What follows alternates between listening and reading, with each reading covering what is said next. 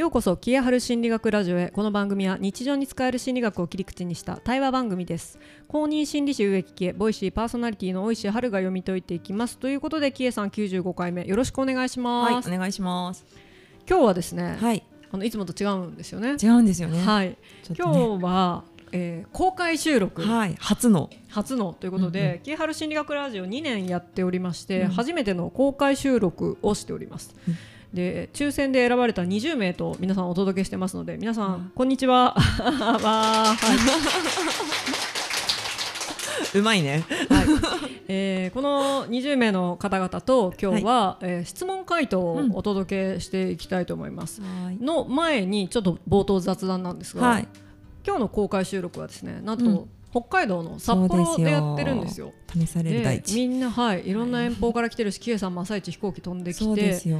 えー何を食べましたかってさっき聞いたんですよね。北海道でね。北海道まで来て。何食べた？はるさん何食べた？私は、えっとさっきランチでスープカレー食べましスープカレーね。たはい。北海道だもんね。北海道だもんね。はい。北海道だもんね。北海道でしかも私昨日から来てるから、うん。昨日は、うん。あのメンバーの方と、うんうん。ラーメンも食べましたよ。味札噌ラーメン。幌ラーメン？はい、ビールとね。はーい。札幌ビール？札幌、はい、巻き舌ね、はい、はい。ちゃんとね食べましたよ。偉いね。はい。うん。でキエさんに私来て、えうんお昼食べたんですか？食べたよって言って 何食べたんですか？って聞いたら、皆さんなんて答えたと思います？北海道ですよ。北海道ね。はい。北海道にもローソン乗ってきたんですあローソンあったんですか？ということで、えーローソンのローソンの何食べたんですか？納豆巻きとあ北海道だなと思って感じようかなと思って鮭のおにぎり。鮭。はいいかに食に興味がないかっていうエピソード。美味しかったです。せめてセイコーマートに行ってください。ちょっとせめてね、馴染みがないものにね、馴染みがないとこあのサーチされなかったんだよね。セブンかな、ローソンかなみたいな感じで、ね、チェーン店が潰れない理由がよくわかりました。はい、ありがとうございます。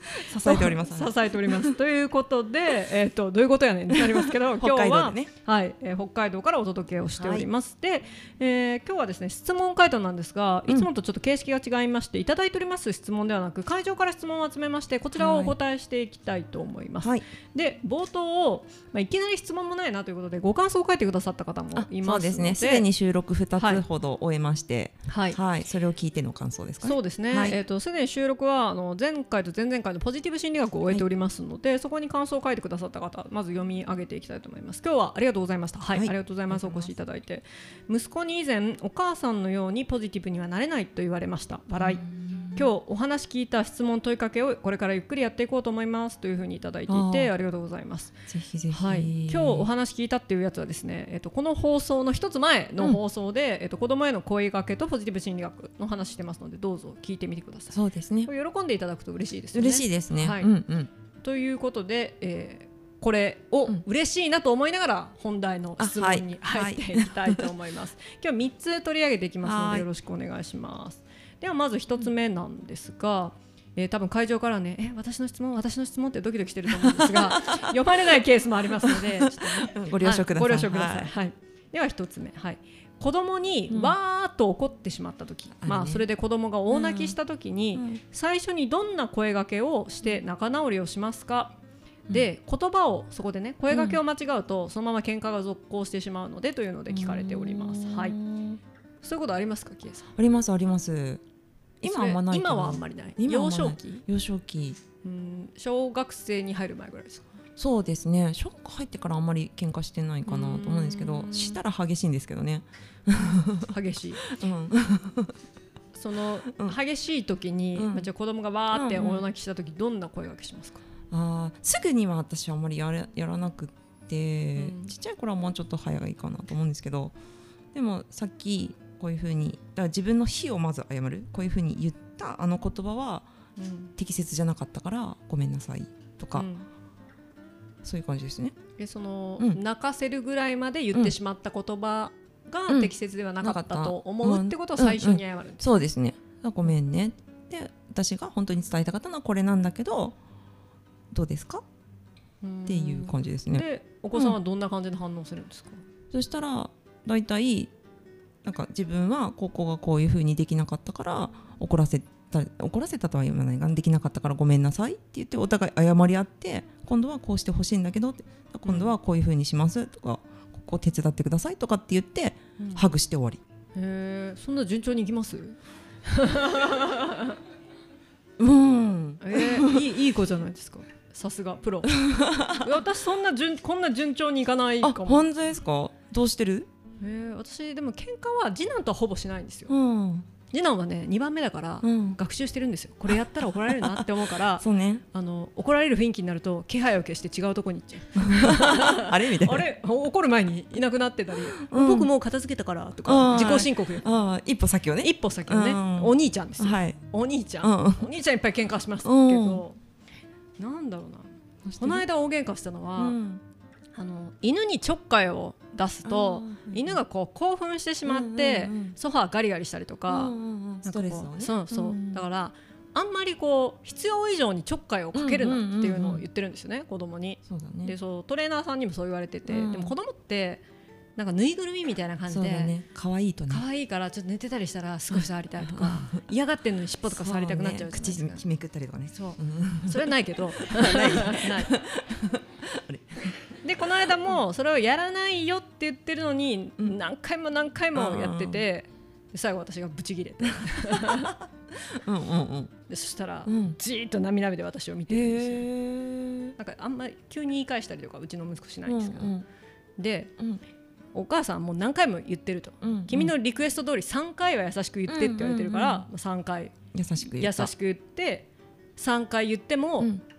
君は対応しないと、うん。だからお母さん今すごい怒っちゃって、うん。その君が涙目になるぐらい怒怒ったのは大人としてね、こうん。言葉がいっぱいあるから言い過ぎたと思うけど、うんうんうんでもお母さんもそれはすごく嫌だと言ってることをうん。やめないのは嫌だっていううんうんうん。話をしたら、3回じゃないって言うんですよ。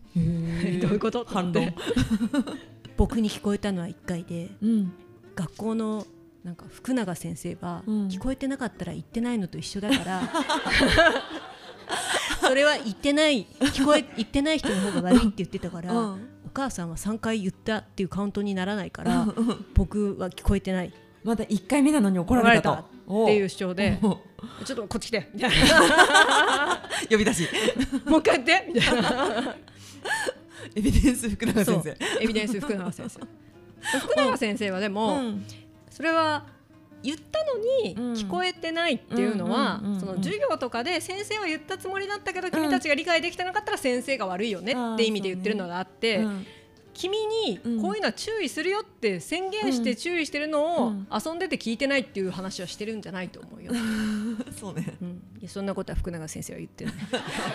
お家のことまでは言及しないよねで福永と私の戦いですよ。っていうどうでもいい話。仲直りどこ行ったみたいな。で？仲直でっていうふうにうんうん。多分子供の特性があるんですよ。うん。でうちの場合はそういうふうにそうだね。なんかこう何もすぐ言い返さないけど、うん涙目になってめっちゃ考えてるんですよ。うん。これどうやって論破してやろうかなみたいな。ねそうだね。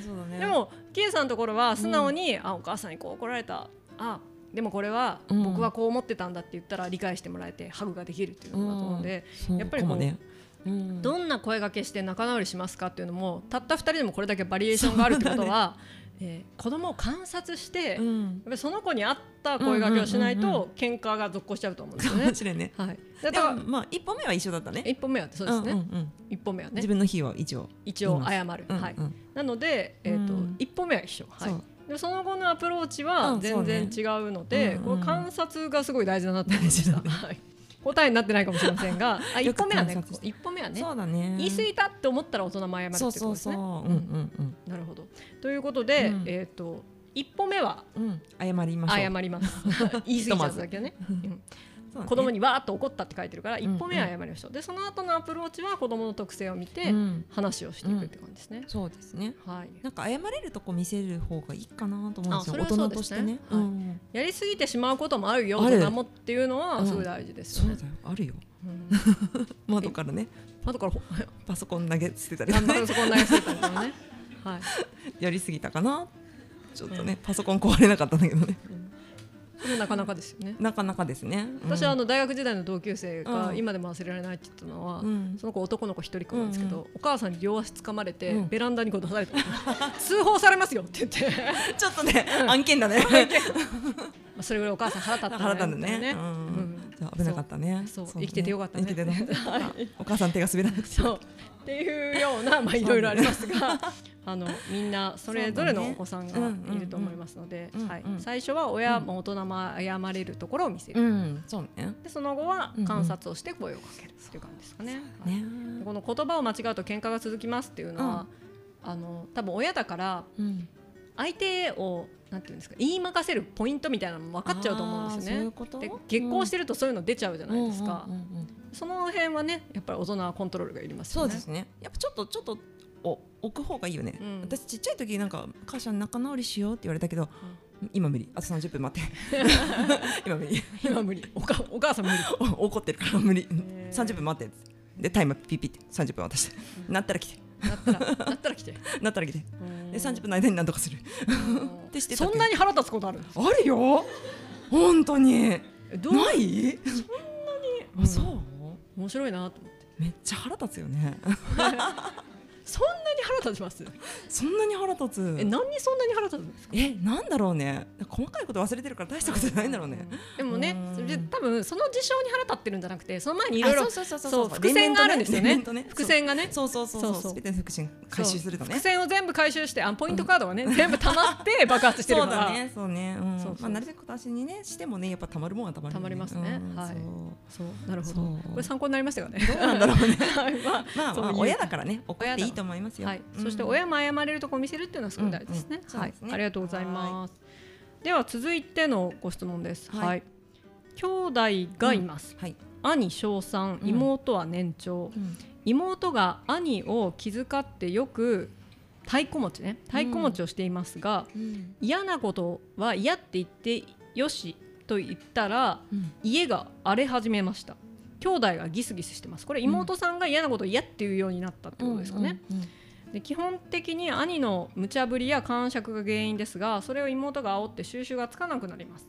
仲が良くなくてもいいけどもあと2年後ぐらいに家庭の平和を保てれるようになればいいのですが、今からできるアプローチはありますか？ということで小3と年長さん4学年差ですね。うちと一緒ですね。うんうんで、えーこう兄弟喧嘩が起きてしまう。うんうんでどういうふうなアプローチがいいですかっていう。へえ妹が兄を気遣ってよく太鼓持ちをしている。うんうん。お兄ちゃんすごいとかお兄ちゃゃんすごいってことかな、お兄ちゃんがやってることをすごいすごいみたいな感じですかね、でも4学年差って別に太鼓持ちじゃなくて普通にすごいって思っちゃうんじゃないかな。うん。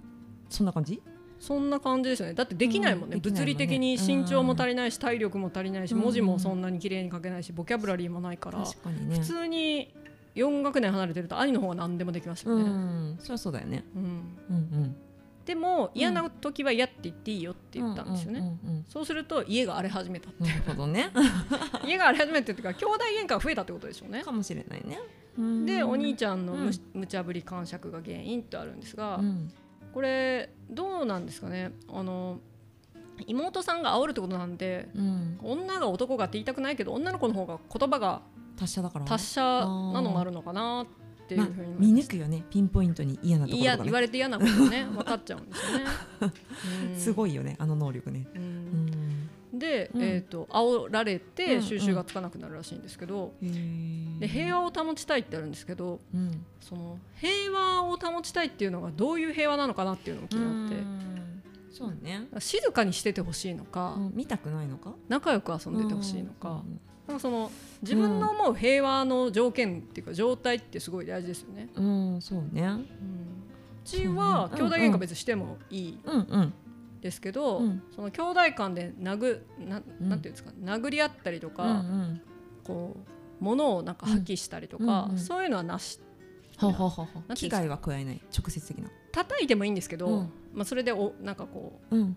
なんていうの兄弟で男同士だからうんうん。あるけど、どう考えたって兄の方が力が強いじゃないですか,、うんうんうん。だからどう考えても手が出ると負けちゃうんですよね。うちはあー4学年下だと、ね。だから叩かずに言葉で解決するっていうのをうん。進める、もしくは叩かれてると思ったらその場合は私がか夫が、うん。えー、と加勢っていうか仲裁を呼んでうんうん。いいことになってるんですよね。ああなるほどね。へうんでなんかうそういう兄弟喧嘩してもいいけど、そういうなんかいろいろ話し合っていく中でちょこちょこうちはルールができてってるんですけど、うんうんうんうん。この辺りが気になりますよね。そうですね。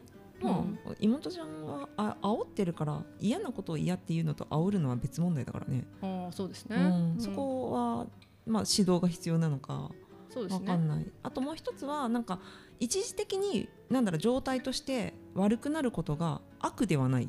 うんうんと思うんですよね。何人が何か回復する時って大体ちょっと落ち込むっていうか悪くなる。うん。うんでそれは今までとは違うやり方なので別に悪いわけではない。うんうん。のでまあ兄弟しかそんだけ激しく喧嘩できないんだしいいんじゃないですか、まあね。まあ毎日見るのは嫌だけどね。いないところでやってください。とかね2年後ぐらいにうん。平和が保てればいいということは、そうですね。うん。そうだね煽るとその今おっしゃってた、う嫌なこと嫌って言っていいよって言ったけど、その相手の嫌なことを言って相手を不愉快にしてうん喧嘩を煽るっていうのはまたちょっと意味合いが違うよっていうことを教えるっていうのは一つあるかもしれないですね。なんかやり方変えてそうなったんであればうんやり方を変えたのは良かった。けどやり方の中身をもうちょっと精査するのは大事かな。と思いますね。うん。あとなんか私だったらどうするかなって考えてて、ううんん兄弟喧嘩してるとこ私動画に撮って見せたりしますもんね。いいね。うん、いいね。冷静に。うん冷静にねそしたらほらなんか手出し手いけないとか言ってないいとか言うけど、うん。こう撮ってるから。うん。出したねつって。うん。ビデオ判定大事ですね。ビデオ判定大事ですね。V 見ましょう。そういうのを撮ると、なんか2人とも見せて見せてみたいになると、うん。なんかこうやっぱり自分たちがどのように喧嘩をしてるかって見えるっていうのは、そうですね。まあ、これは別に夫婦喧嘩もそうだと思うんですけど すごく冷静に、うん。私ね自分が怒ってるのをうん。と撮ったことはありますよ。あまりにも子供に怒るのがうん。やめれないからうん。不安になって見れなかった。怖くて？怖怖くてというかなんか嫌で。そう。だからそれはやっぱやりすぎだなと思ってちょっとセーブできるようになったのはあるけど。ううん。んそういうのもいいかもしれないですね、うんうんうん。客観的にね客観的にね、うんうん。なんか喧嘩を始めたら何も言わずにちょっと撮ってみるっていうのもいいかもしれない、ね。息子が勉強怠け始めたら何も言わずに撮ってるんですけど、へー。私息子がうん。学校の iPad で、うん。あのタイムラプス？ラプス、うん。そう。でなんかこう撮り始めてー。家全体を。やめてって言って。なんで撮ってんの？夕方から4時間ぐらい撮って ずっと？充電しながら。なんで撮ってんの？それ、謎じゃんね？うん。面白い。面白い。人がバーって人が動いてバーって行く人が弟がバーって行ったりしてで自分も犬が面白い。んだあちょっと全然話取れちゃったけど、うんはい。っていう感じで動画で見ると、なんかこう冷静になったり。客観的にね、はい。見れていいかもしれないですね。ということで、はい。えー答えになってるかわかりませんが、はい、あの煽ってるっていうのと、まあ、嫌なこと嫌っていうのはちょっと違うよっていう話を妹さんにしてみてもいいそうですね。作戦会議しようって言ってねあと、動画で撮ると小3ぐらいだとやっぱり自分が感触を起こしてるとか冷静にこう、うん。見ざるを得なくなるのでそういうのもいいかもしれないですね。すね、はい、うんうん。ということでこれが、えー今日からできるアプローチの一つになります。はい。はい。ありがとうございます、では最後のご質問です。えっ、と1歳5歳2児の母です。うん。復職してフルタイム勤務がきついです。仕事は楽しいけど今はもっと子供たちに向き合いたいけど仕事は一度辞めたら戻るのが厳しいだろうなと思い辞める決断もなかなかできません。全部は取れないと思いますが折り合いのつけ方を模索していますっていうこれまあ質問っていうかご意見。はいでこういう人結構多いんじゃないかなと思って読ませていただきました、どうですか？私自由業だから。な自由業じゃない。自由業ではない。自由業個人事業です個人事業者だからね。自由業じゃない。ね海賊なの。海賊もいいよね、はい、どう違う。えー、どうなんだろうね。あーまあでもねどっちも楽しいもんね、うん、でも、うんまあ気持ちは子供と向き合いたいんですよね、うん。でも何がストッパーになってるかって言ったら仕事は一度辞めたら戻るのが厳しいと思うってことですよね、うん。やめるなんだ。短くするとかじゃなくて。あれ？戻ったか。一度辞めたら戻るのは厳しいだろうなと思い辞める決断もできません短くするはありなのかな？どフルタイムだから時間。勤務時間を短くする。短くする。それが時間が問題なんで選ぶね。何が問題なのかちょっとよくわかんないけど。あー子供と向き合いたいので時間が足りないことを課題感に感じているのか,、うん中身の濃さなのかか。なんかフルタイムだからその都合がつかなくて休み取れないからうん。なんか長期のどこか行けれないとかうんわかんないけど、な何にあのなんだろう。どういう向き合い方をしたいのかとかが分かればもうちょっとなるほどね。ね。うん。じゃあその子供と向き合いたいをまず分解してみるってことですね、うんうんうんうん、例えばフルタイムで勤務してるとうん。毎日うん。こ夕方がバタバタしていて、子供と遊ぶ時間がもう1時間欲しいって思ってるのか、うんうんうんさっきおっしゃったように長期の休みとか取ってどっかに行きたいな子供と思ってるのかっていうのうんうん。は全然こう課題の解決法が違いますよね。毎日短くした方がいいのか、うん。もっとちゃんと仕事の休みが取れるような働き方したい方がいいのかまあちょっとやり方が違うよね。うんそうですね。あとうん。一度辞めたら戻るのが厳しいだろうなと思うって書いてあるんですけど、私だったら一回自分がもし辞めて再就職するんなら、うん。今の条件で雇用してくれるところで、うん。どのぐらいの給与でどんな条件があるのかなっていうのを探してみる。先に？先に。ああなるほどね。辞めないけど、うんうん。転職のそのエージェントとかに出してみると分かるじゃないですか、うんうんうん。こういう就職が次だったらあるみたいなことはね、を見るかなっていうのとあとうん。会社の中でその復職できるケースとかあったりするので、その一回辞めても復職できるこう雇用のうん。その条件とかが多分あったりするので、うんうん。そういう制度はないのかなとか調べたりするかなっていう感じです。ね。そういうところがね、私は疎いからね、うん。仕事なればなければ作ればいいじゃないとか思ってるからね、ダメだよね。パンがなければ違う違う。ご飯がなければパンを食べればいいじゃない。パンがなければケーキ？あパンがなければね。そうね。ケーキを食べ ケーキがなければ作ればいいじゃない。作はい、ちょっと違う気がするけどまあいいや。作んないでしょ？だって。コンビニ行くでしょ？ローソンに、ローソン行くんでしょ？はビダインゼリーでいいかなみたいな気持ちだね。い、で究極食べなくてもいいじゃないでしょ寝ればいいじゃないと思うよね。お腹お空いたらね。腹空いてないと思えばいいじゃないになるでしょちょっと全然話変わってきましたよ まあでも、うんその。えわかんないけど休んだ後は子供と充実した時間が取れたんだとしたらちょっと仕事への見方とかも変わってるのかなと思ったりはするけどねなんか価値観ってずっと一定ではないから価値観がフェーズが変わって価値観がもし変わってるんであればその前求めてた仕事に対する求めてたものとそのもし休職したとして次に求めるものはちょっと変わってるのかなと思ったりはするんですが迷ってるってことはどっち選んでも多分大丈夫だと思う。だって仕事楽しいんですよね、うんうんうん。仕事が嫌でしょうがないとかだったら、うん。やめた方がいいんじゃないですかってなるんですけど、ね。うん。仕事が楽しいからね。うん。そう。あと時間が解決するのもあると思います。これ1歳と5歳で復職後なんですよね。うん。めっちゃ一番大変な時期だと思います。ね。2人いて、うん私も4学年離れてて1歳と5歳とかってすごい大変だったし、うん。あと今度5歳ってことは来年？再来年？小学校、うん。小学校と保育園の行き来もまた2大変だね人同時にいるとすごい大変ですよね。両方ね。両方。うん。時間がずれちゃう時間ずれちゃうしね、ん。長期休みもまた違うしね、本当ね。お弁当作る人と作んない人とねあと習い事とか始めたいとか言うとねもう大変ですよ大ねずーっと大変なんですけど。ずずっと ー大変なんだけどでも人の手がかかるって意味だと1歳5歳って大変だね。大変だと思います、うん。うん。四歳四年生くらいから楽になったなって思ったもん。ちょっとそんな長すぎる希望はやめて。あと何年後やねんってなっちゃいますよ最短で五あ5年後になっちゃう。5年ね耐えれるって人もいますよね。そうだね。全然平気っていう人うんうんうんも5年やってるうちにまたね、うん。いいろんな折り合いのつけ方を学んでいくっていうのそうですね。もあるしちょっと勉強してる内容で言うと、その子供との時間の長さはあんまり関係ないよっていう研究はあるので、何がしたいかとかは結構決めて濃さを求めてもいいのかなとは思いますけどね、うん。うん、そうね。長さが気になるんであればね。うん。私まあ実際そこから卒業しちゃった組ですけど、ううんん思うのはなんだろうな。いや私会社すごい好きでしたけど、うん。でも思うのはやっぱりこう小学生とかがいると、うん。ちょこちょこした用事みたいなのが夕方に入りません、5分で済むんだけどこれみたいな。子供が帰ってくる時に、うん。これ鍵がちゃんと開けれるのかどうかって、とかをちょっと3分で教えれるんだけどみたいな仕事とか、ね。あとちょっと習い事うんのこう見送りに行くとか、最初不安だからついてきてとかね、そうそう、うん。あとずっとじゃない。ずっとじゃないね。そう。3 3分でいいの。あと水筒のお茶が足りてないから、うん。公園に行く前にちょっと足してやるとか。自分でやるとびちゃびちゃになってるみたいなのが 二度手間がね。そう。もしくは持っていかないで熱中症で倒れてるみたいなのが、うね。うちは後者だな、っていうのが、うん。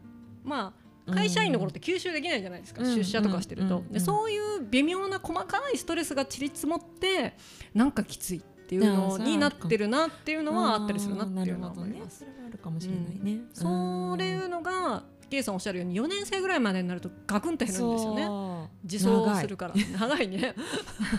長いね。でもそれれがちょっとずつ減っていくとうん。うんご兄弟なんで例えば1歳の子が小年長さんとかになると上の子が、じゃあ水筒の水入れてあげるとか、ね。鍵の開け閉めを見てくれるとかなってきたりするので、そこまでやっぱり自分の仕事の楽しさは取っておきたいと思うならまあいろんなものを外注して頑張って残るのもいいと思うしでも時間的な問題でどうしても子供との過ごし方を増やしたいっていうなら、その勤務形態を変えるか、うんうん職場を変えるかっていうのはそうですね。いろんな大人に見てもらうのは私はいいなと思ってて、うんうん私は産後1ヶ月から家庭教師は始めたので、ずっと親に来てもらってたんだけどその子供との時間は本当に少ない、どっちかっていうとあの夕方以降は、うん。うん、だけどいろんな人に会ってるから、うん。あんまりなんだろういろんな考えを知ってて、うん。面白いなとは思うかな、ううん。そうですね。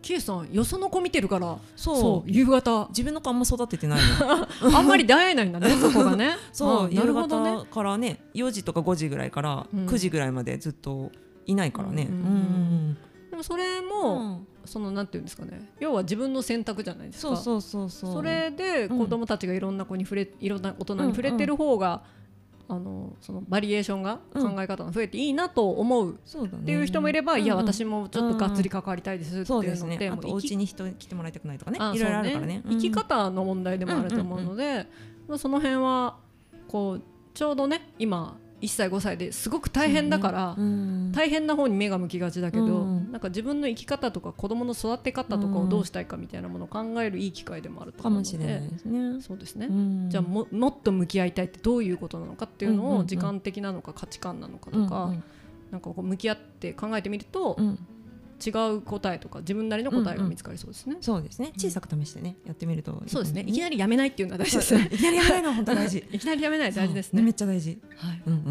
ん。なんか弱ってるっていうかちょっと考えが行き詰まってる時にいきなり行動しないってあそうダメよ いきなりい。きなりはしないね。はい。決断するにはちょっと段階を追ってやった方がいい。そうですね。うんうん。私の友人そういえば、うん。もう仕事をフルタイムできついからうん。復職して、もうやめたいやめたいって言って、うん。じゃあ有給取れって言われて、うんうんうん10日ぐらい有給取ってやっぱりやめませんって言ってた人いました。うんそうそういうのすごい大事そういうの大事ですよね。大事お試し小さく試すの大事はい。はいわかります。はい。はいということで、はい、応援をしております。はいはいじゃあ今日はですね、えっ、と公開収録でいただきました質問を、はいあの三つほど取り上げさせていただきました。えっ、と私にも思い当たる部分あったわって思う方、うんいろいろいらっしゃると思いますので、えーぜひこういったご質問あればまた。